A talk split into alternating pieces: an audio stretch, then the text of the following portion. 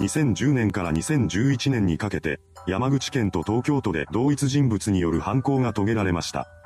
今回の動画ではその内容をまとめていきます。後に事件の犯人となる男浅山克美が1965年に生まれました。浅山には兄と姉が一人ずついたそうです。そのため一家は5人家族だったわけですが、両親の仲はあまり良くなかったと言います。どうやら父親が怒りっぽい性格だったらしく、酒を飲んで酔っ払っては妻に手を挙げていたそうなのです。兄と姉はそんな父親のことが怖くてずっと怯えていました。しかし一番下の弟である浅山だけは違ったようです。彼は幼い頃から父親の前に立ちふさがって母親のことを守ろうとしていました。それでも、子供の力で大人に対抗することはできません。結局は軽くあしらわれてしまっていたみたいなのですが、浅山が中学生になった頃から力の差がなくなってきます。そしてついには逆転し、家庭内で暴力を振るう父親を彼が羽がいじめにするようになったのです。これにより、父親は暴力に訴えるのをやめました。ですが、浅山はこの一件を経て最悪の教訓を得てしまいます。力でねじ伏せた途端に態度を変えた父親を目にした彼は、暴力さえあれば何でもうまくいくという考えを持つようになってしまったのです。その後、中学を卒業した浅山は美容師を目指して上京します。そして修行を始めました。そのような生活の中で、彼は女性に興味が湧かないことに気がつきます。そう、浅山は同性愛者でした。自分がゲイだと知った彼はすぐにその事実を受け入れ、周りの目を気にすることなく男性との交際を重ねるようになったそうです。また、浅山は入れ墨にも興味があったらしく、少しずつ体に墨を入れていきます。そうして入れ墨だらけの体になった彼は地元で釜ヤクザと呼ばれるようになりました。そんな中、浅山は2002年にさゆりという名の女性と結婚しています。もちろん、ゲイである彼の恋愛対象は男性のみです。そのことからもわかる通り、浅山とさゆりの間に愛情は存在しませんでした。もともと二人は仲の良い友人同士だったらしく、一緒にスノボをしに出かけたりすることもあったそうです。そんなある日、さゆりが浅山から呼び出されます。そこで浅山から次のような話を聞かされました。自分と同棲していた相手が逃げてしまって一緒に飼っていた犬の面倒を見る人がいないから代わりに面倒を見てくれ。あと、都合がいいから結婚してこれからは夫婦ということにしよう。この突然の話を受けたさゆりは困惑します。そんな彼女に浅山はこう続けました。もし断ったら犬を殺す。この言葉により、さゆりが結婚を拒むことは難しくなりました。また、彼女に対してもメリットがないわけではありません。ちょうどこの時、さゆりの父親は癌を患っていたらしく、彼女はたとえ見せかけのものだったとしても自分が結婚したら父親が喜んでくれると考えていました。それらのことを総合的に考えて、さゆりは浅山との結婚を決意します。こうして二人は夫婦になったのです。しかし、その直後に浅山が事件を起こしてしまいます。大人になってからも彼の中にあった暴力性は健在だったのです。2003年2月3日、彼は昭和区炎上町のビデオ店でヘッドホンを万引きしました。しかし犯行の一部始終を女性店員が目撃していたらしく、彼女が店を後にしようとする浅山に声をかけます。すると振り返った浅山は女性店員に殴る蹴るの暴行を加えて逃げようとしたのです。これにより、彼は強盗容疑で逮捕されました。それでも、もともと愛情などなかった浅山とさゆりの夫婦関係が解消されることはありません。しばらくして、外に出てきた浅山はさゆりに金の無心をするようになります。彼女は犬の命を握られていた上に自分自身も浅山からの暴力を受けていたため、断ることができないまま金づる同然の存在になってしまいました。そのまま時が流れ、2008年を迎えることになります。この年の10月、後に事件の渦中に巻き込まれることとなる男性 Y さんが名古屋市内の銭湯にやってきました。Y さんは名古屋で飲食関係の仕事に就いている人物です。そんな彼の恋愛対象も男性でした。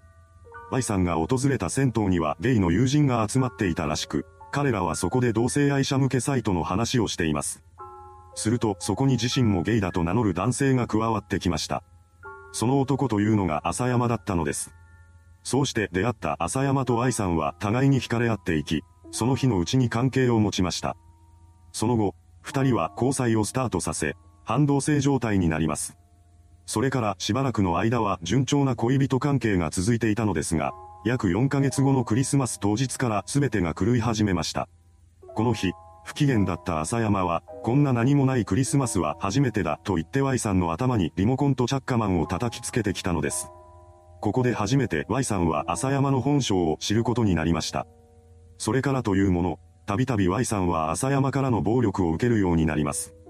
これによって不満を募らせた Y さんは年が変わったタイミングで別れを切り出しました。しかし浅山はこれを拒否します。その際、彼は、周りにも、お前の親にもゲイだということをばらすぞと言って Y さんを脅しつけていたのです。Y さんは自分がゲイであることを周囲の人々に明かしていなかったため、この脅しの効果は絶大でした。それでも、このまま浅山と付き合い続けたらどんな目に遭わされるかわかりません。そこで Y さんは浅山から嫌われるように仕向けようと考え、他の男性と関係を持ったりしました。ですが、それでも浅山は別れようとしません。それどころか、夜から明け方まで、どうしてもお前と別れたくないとわめくようになってしまいます。それがエスカレートすると、何時間も Y さんのことを罵倒するようになりました。これによって Y さんは睡眠時間をほとんど取れない生活を送ることになったのです。そんな生活が1年以上続いた結果、彼は精神的にも身体的にも限界を迎えてしまい、2010年5月に山形市の実家へと逃げ帰ることを決意します。そうして浅山の元から離れても彼からの電話やメールが収まることはありませんでした。さらに、逃亡から4ヶ月後の9月にはとうとう浅山が実家まで押しかけてきます。そして半ば無理やり名古屋市に連れて行かれてしまいました。その後、Y さんは母親の介助をしなければならないと言い残して再び実家に逃げ込みます。そんな姿を目にした浅山はとんでもないことを考え出しました。その考えの内容は、愛さんが帰る先である実家をなくしてしまえばいいというものだったのです。それから彼はすぐに犯行へと動き出しました。浅山は10月2日に Y さんの実家を訪れ、両親が寝静まった時間帯を狙って宅内に侵入します。そして室内に油を撒いてから火を放ったのです。これにより、実家は火事になり、焼け跡からは Y さんの両親が遺体となって発見されました。不審火だったため調査が行われたのですが、出火原因の特定ができないまま山形県警が失火の可能性が高いとして本件を処理してしまいます。こうして事件の存在は消し去られてしまいました。そんな中、浅山は犯行後も山形市を訪れて Y さんへの嫌がらせを繰り返しています。ただ、しばらくしたところで、嫌がらせはパタリと止みました。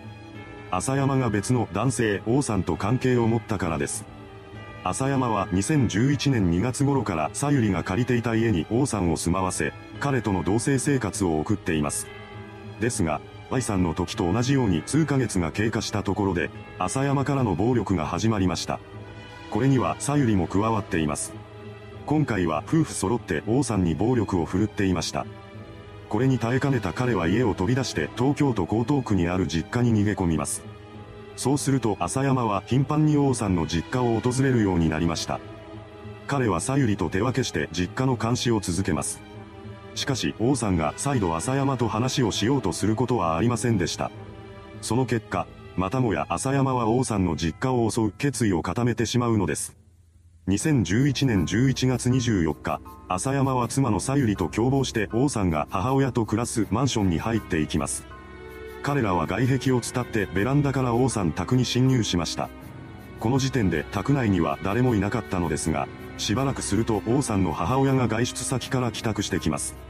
そこで浅山は母親に襲いかかり、逃げられないように体を縛り上げました。その上で彼女を巨大なプラスチック容器に入れます。そして容器の中で炭を燃焼させました。そうすると、容器内には一酸化炭素が充満します。これにより、王さんの母親は帰らぬ人になってしまいました。その後、浅山とさゆりは彼女を布団に寝かせて室内に火を放ちます。それから二人は現場を立ち去り、部屋を全焼させました。こうすることで Y さんの時と同様、事故として処理されるだろうと考えていたのです。ですが、今回はそううまくいきませんでした。そもそも、警察はこの時点でストーカー事件としての捜査を開始していたのです。犯行から約1ヶ月半後の2012年1月5日、浅山がストーカー規制法違反などの容疑で逮捕されました。当然、直前に発生した放火殺人事件の容疑者としても追及を受けています。そして1月18日には殺人と現住建造物等放火の容疑でさゆりと共に逮捕されました。その後、浅山は Y さんの両親殺害についても供述を始め、3月7日に殺人などの容疑で再逮捕されています。そのようにして事件の解明が進められる中、浅山が自殺未遂を起こします。3月25日午後9時頃、原宿警察署内の留置施設でチーツを首に巻きつけて自殺を図っている浅山が発見されたのです。発見後、彼はすぐに救命措置を受け、意識を取り戻しました。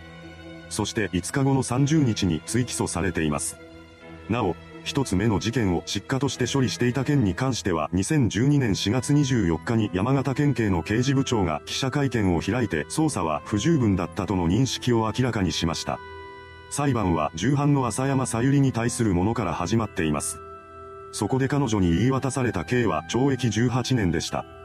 これを受けた弁護側検察側の双方が控訴しなかったため、控訴期限を迎えた時点で判決が確定しています。